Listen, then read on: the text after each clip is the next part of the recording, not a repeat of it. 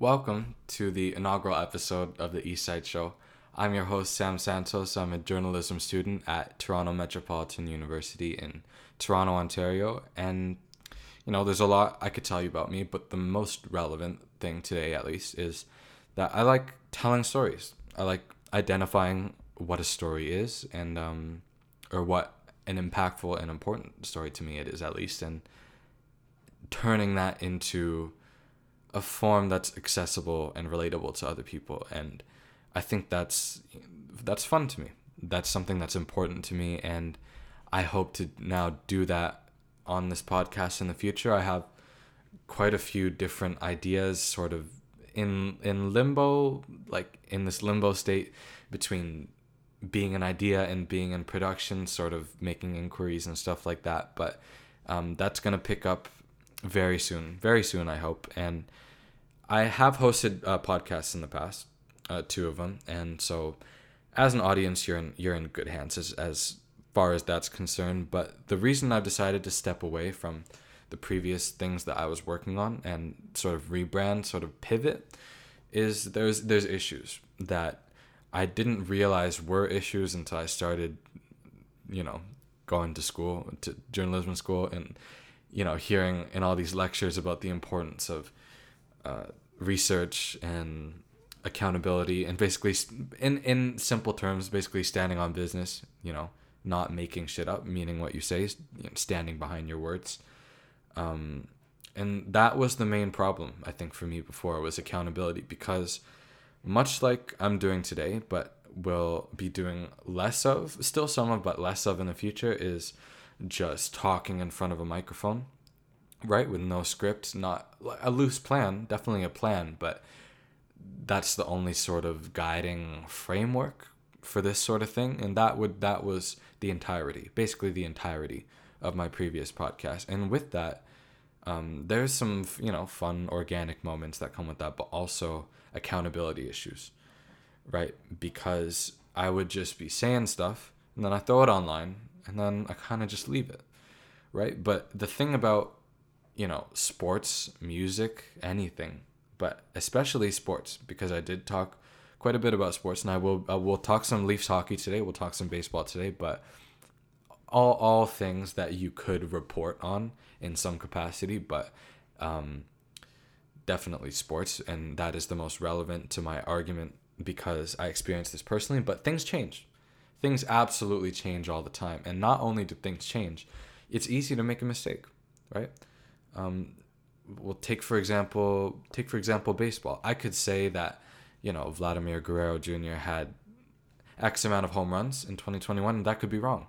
But mistakes do happen. You know, everyone is human, and that's something that news outlets understand. But it's it's just a quality control thing, and I wasn't I wasn't taking that to the level it needed to be and I wasn't editing enough. So that's another thing I'm definitely going to be addressing on this podcast, um, as opposed to something that was a shortcoming for me on the last one. So this sort of this format that I am used to, but am trying to maybe stray away from a little bit, I'll probably do every so often. I'll probably get on here every so often talk about the sports I need to talk about, if any notable artists drop and I like the project or I didn't like the project, right? And I want to talk about it without sort of limiting myself to a script. And a script can be limiting, but it can also be freeing in the sense that, you know, there's nothing you need to worry about while you're recording because everything's written down, right? Um, for example, I, I can be talking right now and just run out of things to say, which has happened before. Uh, sometimes, you know, I get like five minutes in and I realized I just created an awkward moment because you know I had a brain fart or whatever it is, and that's first of all that's tough to edit out, and it's tough to sort of like regroup from that and start recording again. So that's the old stuff. That's hopefully in the past. I'm gonna work hard to make it so. Um, and without further ado, let's get into some Leafs hockey. So the Leafs have been sort of up and down um, sort of might be an understatement. They've been up and down for uh, quite a while now. Sort of an inconsistent season. And a lot of that, not all of that, but a very decent portion of that stems from the fact that Joseph Woll is injured. Now, before Joseph Woll went down with what I believe, and don't quote me on this because I didn't look it up prior to turning the mic on, but um, I believe was a groin injury, and he's been out for quite a while. Okay. Uh, I think all of December he did not play. I, I, he might have gotten injured in November. Again, don't quote me on that. But the point is that that was their guy because Samsonov, Ilya Samsonov, has been struggling, and you know I have no ill will towards the guy, but there has been times in the season for the Leafs where he's kind of just sold them short. It seems like a mental thing because he's made some ridiculous saves. Just last night in a game the Leafs won, by the way, with Ilya Samsonov in net the whole time, um, he made a fantastic save against the Seattle Kraken. So, like basically highway robbery, like Carey Price style, stretched across the net. Like he, so he has shown that he is still capable of that, and that it's not as much a physical issue. While that might be a part of it, and I personally wouldn't know, but it seems to be the evidence points to it being a mental issue. But last night has to be encouraging in some way. He was down in um, he was down with the Marlies. I don't I don't know if he played for the Marlies. If he did, it was only one or two games, but I don't believe he did. We did call up uh, Hildeby, Dennis Hildeby, who was a European draft pick, and the concern people had. So I'll, I'll get into Martin Jones in just a second after Hildeby, but the concern that um, the fan base had was that you know Woll was working out, and probably you know it's not a coincidence that instead of rushing him to the NHL, even though he was good with the Marlies, uh, they kept him down there, sort of let him you know marinate a little bit get used to that higher level of professional hockey and and as opposed to like junior hockey or, or, or what have you. And uh, it's based on that seeing success right? Because before he got injured he was he was fantastic. Not necessarily top three maybe in some metrics but um, not in most but he was by all accounts doing he was holding his own he was doing a fine job and the eye test and the stats sort of back that up. So that's all well and good. So he gets injured. You have Martin Jones. So people, and then obviously Samsonov having his issues, right? So uh, Hildeby. So the concern that was widespread was that you know just like how Woll had success with not being rushed, that we were now rushing Hildeby after you know 11, 12 games in North on North American ice type of thing and while that argument I think is definitely valid, I think if you're hot, you're hot. If you're playing well, you're playing well. Yes, absolutely getting rocked in your first NH in your debut can sort of shatter your mentality and your confidence going forward for at least a little bit. Yes, valid argument, but um, I personally wouldn't have minded seeing just at least seeing what you have in Hildeby as an NHL backstop while he was up. I can I don't hate the way they handled it. I really don't because it's a tough situation for all involved. It's not really fair to put blame on Ilya Samsonov. I'm sure he blames himself a little bit, and I'm I'm sure he would be the first to admit that it's not gone well for him this season, and he's really looking to improve that. But I don't hate the way they've handled it based on the limited sort of resources they have at their direct disposal, which leads me to Martin Jones. So Martin Jones has been a very, very pleasant surprise. Very pleasant surprise, and I'm impressed with what he's done. Because Martin Jones did not have a great season last season. He we got him in the off season as a sort of organizational depth, if you will. If you know, at the time, God forbid something happens to Samsonov and Woll and you know, you don't the whole Hildeby argument, right? You don't want to rush him, so you bring up Martin Jones, and that situation did occur. Now, when Martin Jones came up, I did not know that we acquired him in the first place. I do remember him. I think I believe it was with the Sharks. I don't know how long he was with the San Jose Sharks, but I do remember him being a Shark and that you know he was decent there, and that's that was my impression of him. But I didn't realize that he was still around. So he comes up. I'm like, wow. what do you expect, right? I didn't really have any expectations, but he's surpassed, you know, he's surpassed everything. Um, in the first period, his his uh, save percentage is fantastic, and while he has, you know, had some losses for the team, not necessarily or not all on his shoulders, and he has had some moments where he hasn't looked great. Um, he's been more than serviceable. more than serviceable.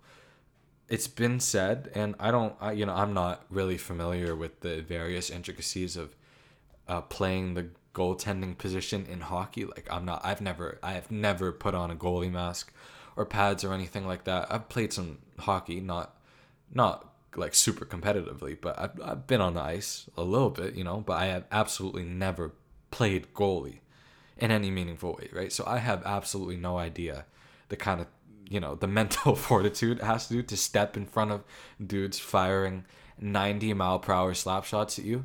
But it seems like people were saying, right, that Martin Jones is really good positionally and it has to do a lot with the discipline that you get for being in the league, you know, seven, ten plus years doing what you do. And I think that's fair. I think that's a fair thing to say. But they were saying that where the area where he lacks is laterally. So, you know, he'll get in position in front of the puck and then a pass over to the side for the one timer. And he has some struggles getting over there due to, you know, sort of aging, hip mobility, whatever it is. That's not a direct quote from me. That is, you know, people have said that basically verbatim. But I've been I've been impressed. I don't think he's been bad at all. Uh, you know, not towards the bottom of the league by any means. And um, you really love to see it. You love to see him step up in that way. You really, it's just it's fantastic to see. So the next thing I want to talk about in terms of the Leafs is something that's been, you know, excuse my language, being shit on very, very frequently in this Matthews Marner era. Very frequently uh, their defense. You know, it's been a revolving door of sorts. It's been a revolving door. I remember. So we were playing. Side note: we were playing the Islanders. At least the Leafs were um, couple weeks ago, maybe two weeks ago, and um, I see Matt Martin on there. So I look him up on hockey reference, and Apparently, Matt Martin was only with the Leafs for like two or three years, but I could have sworn it was longer than that. And I liked him. I, I like, I'm sort of old school in the way that, you know, I obviously penalty minutes detract from your value as a player overall um, without factoring in what you did to the, the fear factor of what you did to, but that's, you know, it's sort of an old school mentality. But I don't mind the guys who can drop the gloves every once in a while. Maybe a Ryan Reaves is taking it a little bit too far in terms of what value you're extracting from that process. But I like Matt Martin, so it's a surprise to me to see him still in the league uh, on the Islanders because I I don't watch Islanders games. I didn't know, right? So that it is what it is. Anyways, um, Morgan Rielly. I do want to say about Morgan Rielly. So out of everyone on the team right now, he's been the longest tenured. I can say that as a fact because I looked at it recently. Uh, it's it's just been cool to see him develop as a player over my lifetime because I will I will add some needed badly needed context when it comes to Morgan Rielly just for me personally. I've been watching the Leafs my whole life. My dad is into him. We used to watch back in the day. Uh, still watching now, and Morgan Rielly has been like their first, you know, first pairing defenseman as long as I can remember. I'm not sure exactly like the exact year when they drafted him.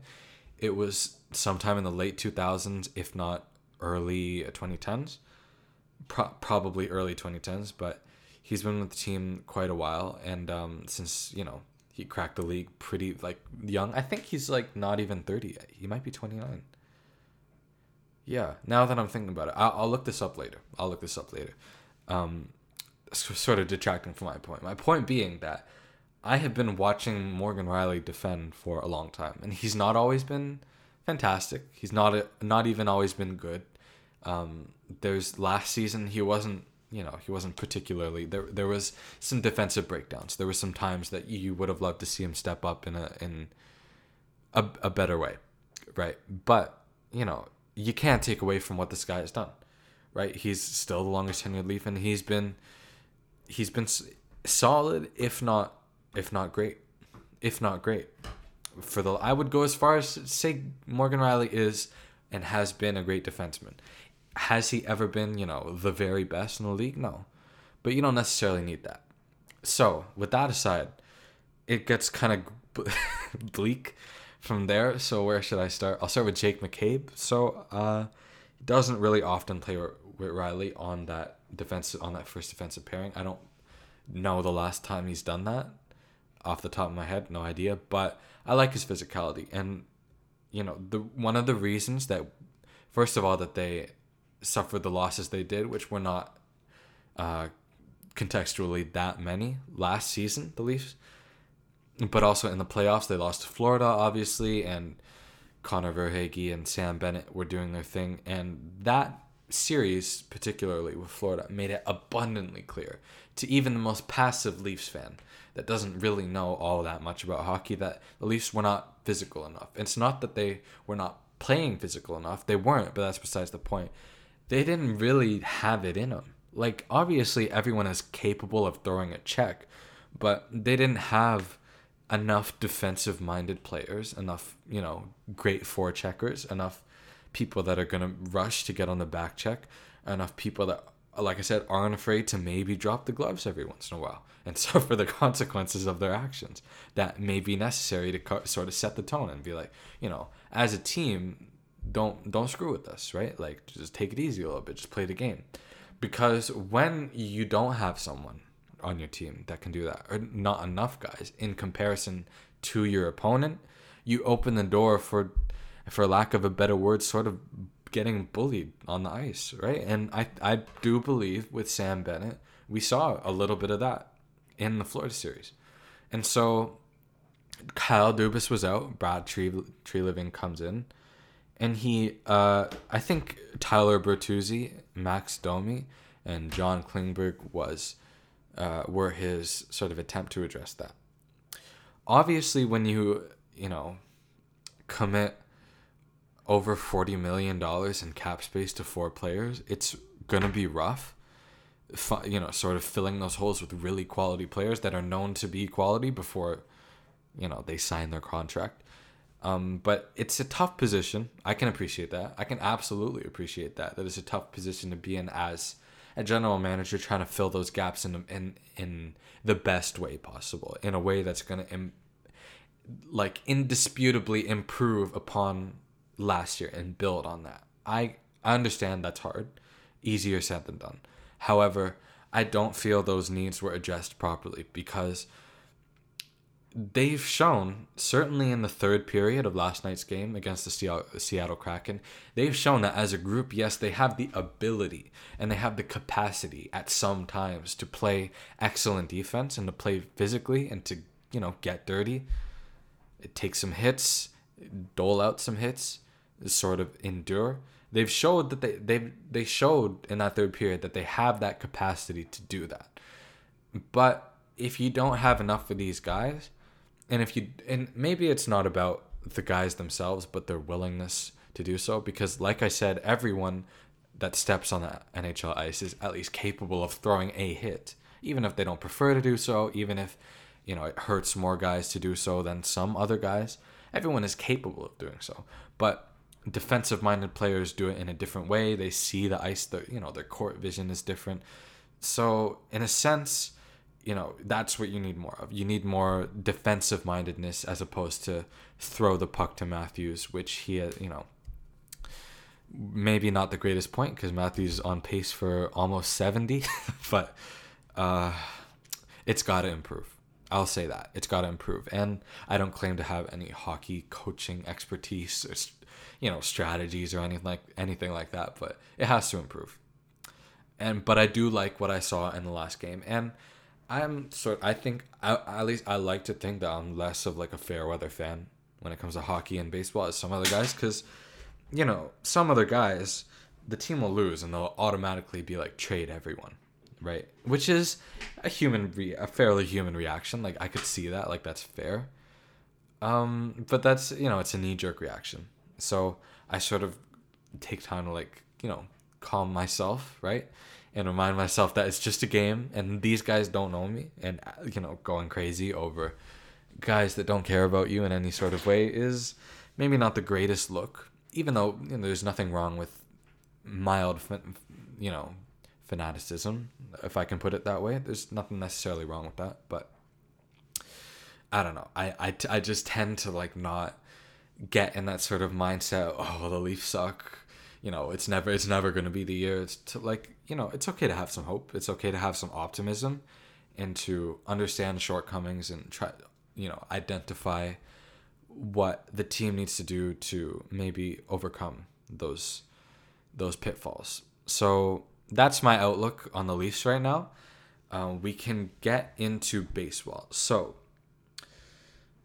um, some context, some context. So, I have not been a lifelong baseball fan. I became a baseball fan in 2015.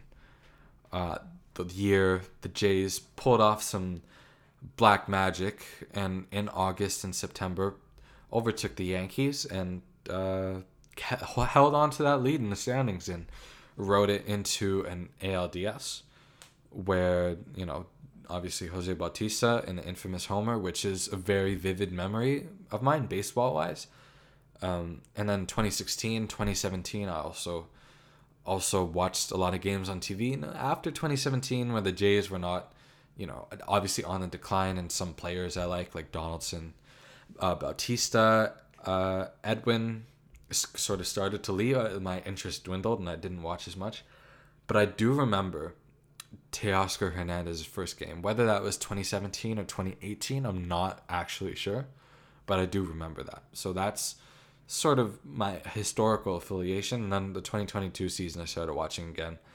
Um, took a very keen interest in like statistics and so. And now we stand here in front of the 2024 season, and I do feel like I have a decent grasp. Not a not great, but a decent grasp on sort of like like less you know more more so advanced statistics than batting average and stuff like that which i don't actually side note i don't am not a, like one of these detractors of batting average and one not one of those guys that says you know it's a terrible stat and we should leave it in 1970 i think it's useful for some things but that's beside the point okay? My my point being that um, i like to talk about baseball. I should have just said that instead of rambled. So uh, i did draft a fantasy team already. Um, and my priority because I always lose in fantasy whether it's whether it's like baseball, whether it's hockey, whether it's basketball. I always lose. I'm at the bottom of the standings and I don't like I don't love that, right? So my goal with this was to like be as precise, like be surgically precise and always make the correct draft pick. So I'll I will list off. I will list off what I ended up with. I am cautiously optimistic. So my first pick was Juan Soto. I'm gonna go in order from here on out, but I just do want to mention that Juan Soto. I drafted second. Uh, Acuna and Soto were one two, and the first guy obviously took Acuna, uh, reigning MVP, and I took Soto. So the reason why I did that, uh, as opposed to picking someone say like Cole, who I I predict will have a good season, maybe not as good as last year, but will have a good season in 2024, uh, is because I think I understand pitching a little more than I do hitting. And so my logic was that, you know, let me take this guy who I know, it, like for a sure thing, is going to walk a lot, is going to not strike out that much, is going to hit for power. The short right field, you know, the right field porch in Yankee Stadium probably adding to his power potential. Um, and Juan Soto's a fun guy. Not that that should factor in at all, but I like him. I like watch. I liked watching him with the Padres. I like watching him his highlights at least with the Nationals. Not that I really watched that much baseball during those years, but the Padres for sure. Um, so I drafted him first, but uh, this was later. This was later, but my catcher I took uh, Moreno. Now I took him over like above slot. He was projected like in the 150s area, and I took him like well, there were still guys on the board like in the 90s. And that's because, you know, there's not a whole lot of catchers that I felt confident about in this draft class. I feel confident about Realmuto that he may have a, you know, a rebound season because he was good in 2022 and then 2023 left something to be desired, I believe.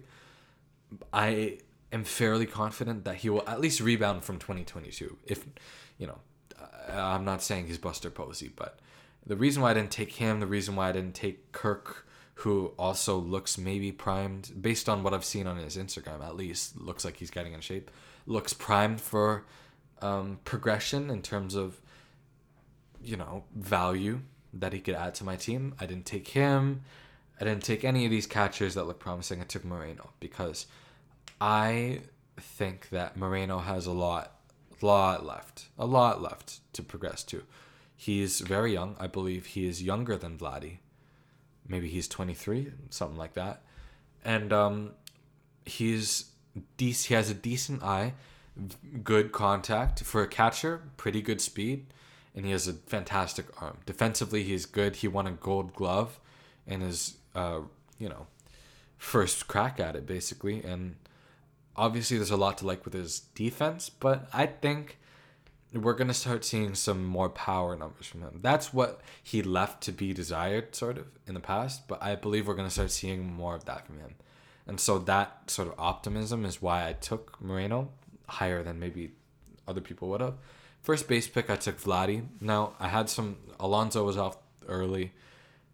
I wanted for my first base position some power, because power is like sort of one of the more quantifiable things that even like someone who is passively interested in baseball and fantasy baseball would understand and therefore takes people that hit for a lot of home runs because they're flashy and they do obviously add a lot of value to what a player can bring to the table.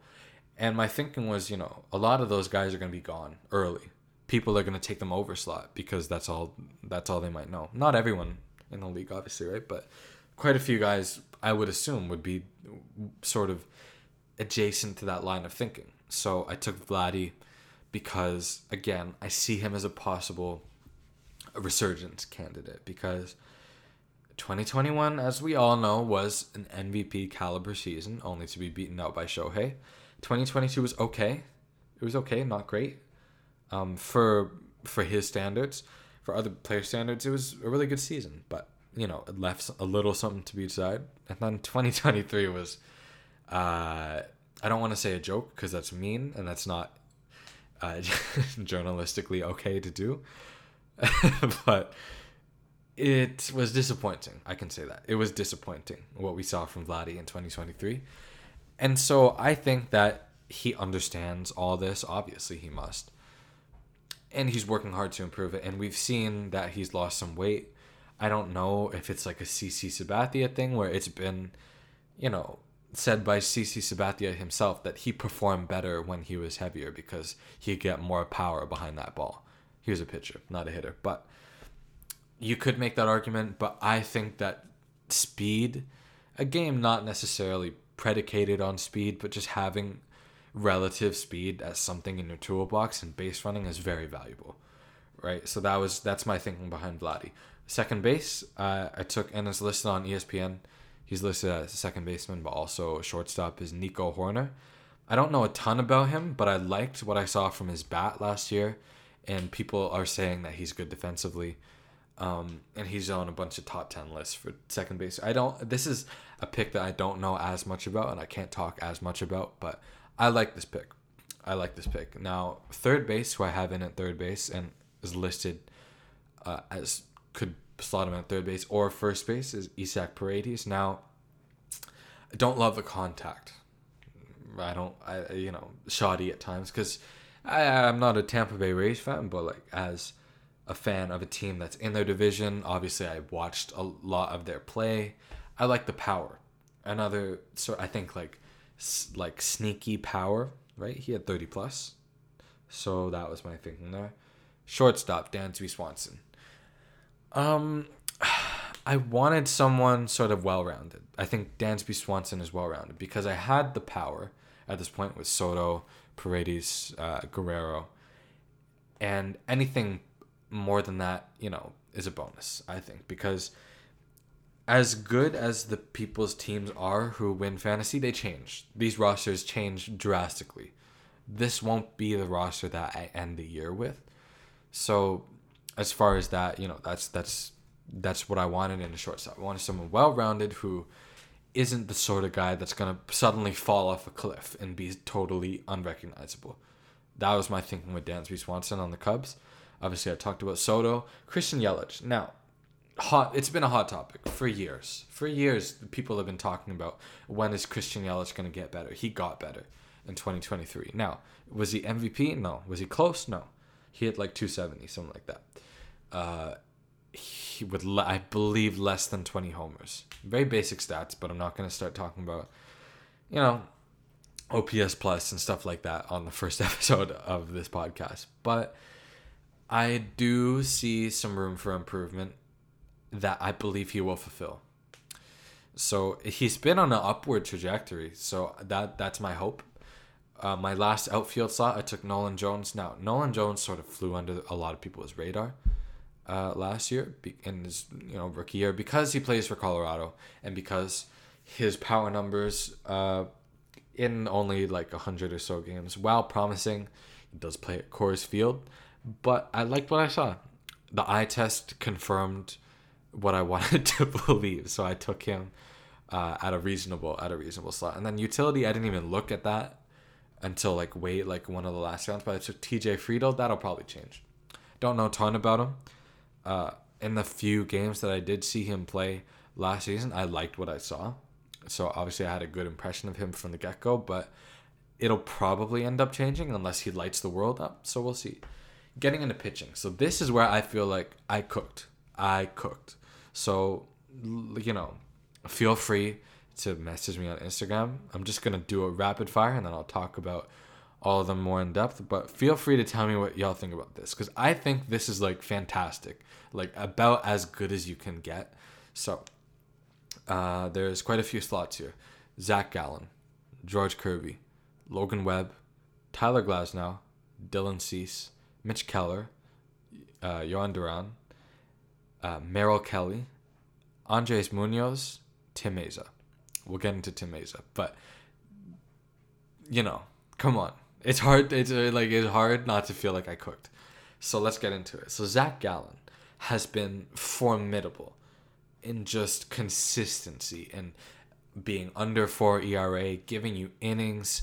You know, since his days with the Marlins, like way back when, and it's not like a billion years ago, but he's been consistent and he's not an old guy or anything like that. And I don't, it doesn't look like he's gonna fall off a cliff. He was fantastic last season, struck a ton of guys out.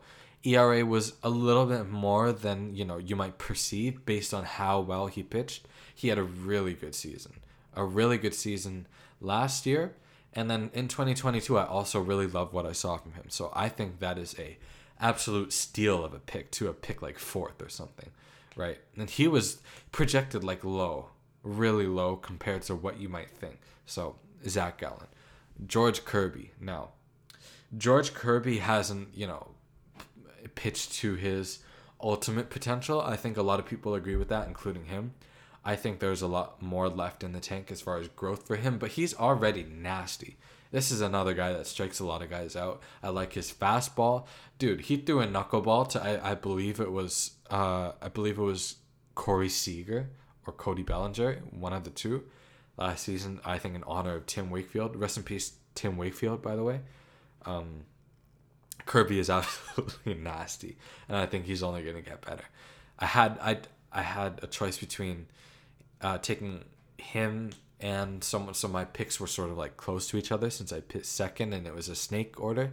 So I had the choice to take him. I had three basically like three options I was considering. I could take him and a hitter that I wouldn't get a chance the next go around, or I could take him and Luis Castillo, who I, you know, in terms of statistics, I adore Luis Castillo. Okay. Um or I could have taken like both hitters. But I wanted George Kirby, and then I believe I also took Guerrero because I was sort of worried about not having that power in my lineup. So that's what I did there. Took George Kirby. Love the decision, honestly, because as good as Luis Castillo is, I think George Kirby is gonna light the world on fire next season. All right, and then Logan Webb.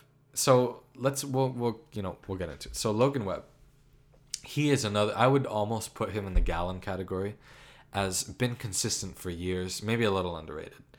Uh, you know, he, again, this is a guy that isn't gonna, you know, blow your socks off with 102, but fantastic, still fantastic, still generates weak contact, still strike guys out when he needs to.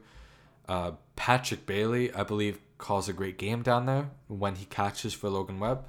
And so I'm I, I love this pick as well, and I think having th- like three of those guys of that caliber of that consistency on the same like roster is pretty good is pr- pretty good. So tyler glasnow is the, the first question mark on this. Those first three guys pff, forget it.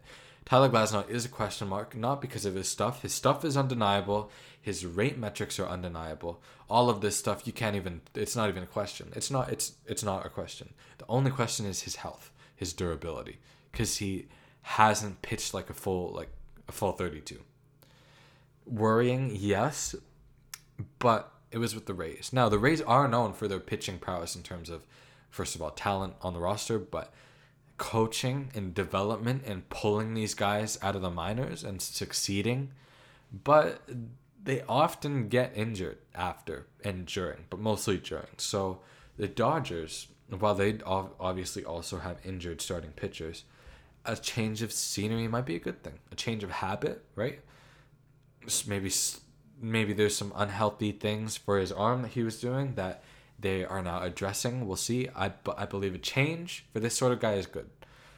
I don't think he's going to throw 200 innings, but I think he's going to throw more than he did last season. That's why I took him, but like I said, the talent is just the raw talent is not even in question. Like if this guy pitched 200 innings and was, you know, at his best for 150, 160 of them, Cy Young candidate. He's like like no one would argue with that easily. Dylan Cease. Now, Dylan Cease had a pretty not great season in 2023, but he was fantastic the year before.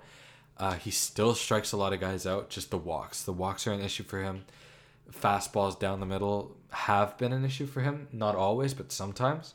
And so I think this is a you know a guy that's going to improve because this is another guy like when he is on, when he's dealing, and over a very optimistic you know full 32, 30 starts, whatever it is, of him being on his game, Cy Young candidate, and no one would question it. So he's in the Glasnow category. Mitch Keller. Now, Mitch Keller his season flew under the radar again because he's been, you know, in previous years he's been their big starting pitching hope, the Pirates, um, but not sort of living up to that. But then last year, leaps and bounds, leaps and bounds. Pitched to I think a, f- a four ERA, give or take a little bit, um, which for a young guy throwing a lot of innings on a bad team with not great defense uh, aside from Ke'Bryan Hayes and some of the guys in the out. Bryan Reynolds is decent. Other than that, you know, it's it's nothing to scoff at, and I believe he will take another substantial step forward. Um, and even if he doesn't, a four ERA works. It works for one of your lower guys in the rotation. It works. Uh, Duran from Minnesota. Now, struggles at times. There's times when he struggles. There's no reliever other than like that magical 2015 run Zach Britton was on. Other than that, there's no time. There's no season that a reliever can have where they don't struggle at times. They can still be stellar. It can be a Trevor Hoffman, Mariano Rivera. They can struggle. They're going to struggle at times, but Duran is so good. His stuff is so good that when he struggles, you still don't know, like, if if anything is if anyone is even going to get on base. Like his stuff is that good if he is sort of wishy washy with his command, it's still not a guarantee that everything is going to blow up. Not even close, right? So th- sometimes there's problems, but sometimes he's like prime Rivera. So you never know. You really never know. But overall, fantastic, fantastic reliever, one of the best in the league that uh, last year. And so that's why you know I wasn't aiming to pick many relievers, but I couldn't pass it up. I couldn't pass it up. Another guy I couldn't pass up was Merrill Kelly. Now, the main question with him is age. When is he going to fall off? Like Zach Gallen, who's also his teammate, uh, Merrill Kelly is consistent. He is consistent. He consistently puts up respectable numbers in terms of rate metrics, excuse me, and in terms of innings. And that's something I value. And so I picked him. Uh, a little earlier than some other people might have, yes. Like uh, Moreno, like Gabriel Moreno, who's also his teammate. but uh, I don't see any reason why he would have a substantially worse season than he did last year. And he did very good last year. So there's that. Andres Munoz, fastball. Next, Tim Mayza. Uh, so Tim Mayza's season, I think, really flew over a lot of people's heads. He had a, a ERA in the neighborhood of 150, which yes, he's a lefty specialist for the most part, but his sinker is a great pitch. It's a great pitch, and he limited uh, hard contact. He limited any contact really. Good at weak contact. He struck guys out at a at a okay rate for a lefty specialist reliever with two pitches, and you know he's it's not like that's his only good season. He's been good since like 2020, so there's no reason in my mind why this guy would be again like Merrill Kelly. There's no reason I can think of that he would be substantially worse, and therefore even if he is a little worse, it's still fantastic and better than most of the guys available on the board in later rounds. So that is why I took Tim Mayza because I know about him and other people may not. Is basically. Uh, my voice is getting a little a little uh, pain, painful, um, so I'm not gonna go into the various stuff we need to talk about for the Blue Jays baseball. I may make another episode on that in the coming days, but you can look forward to focused content for me, exploring issues and stories and various topics that I find interesting and that I think I could turn into interesting an interesting listening experience for you. And that is my pledge to you as a listener. And uh, I also am working on uh, addressing things, like I said earlier on the podcast, addressing things that I didn't address the last time uh, I had a podcast. So those are all things that we're working on, and uh, I hope to see you tuning into our next episode.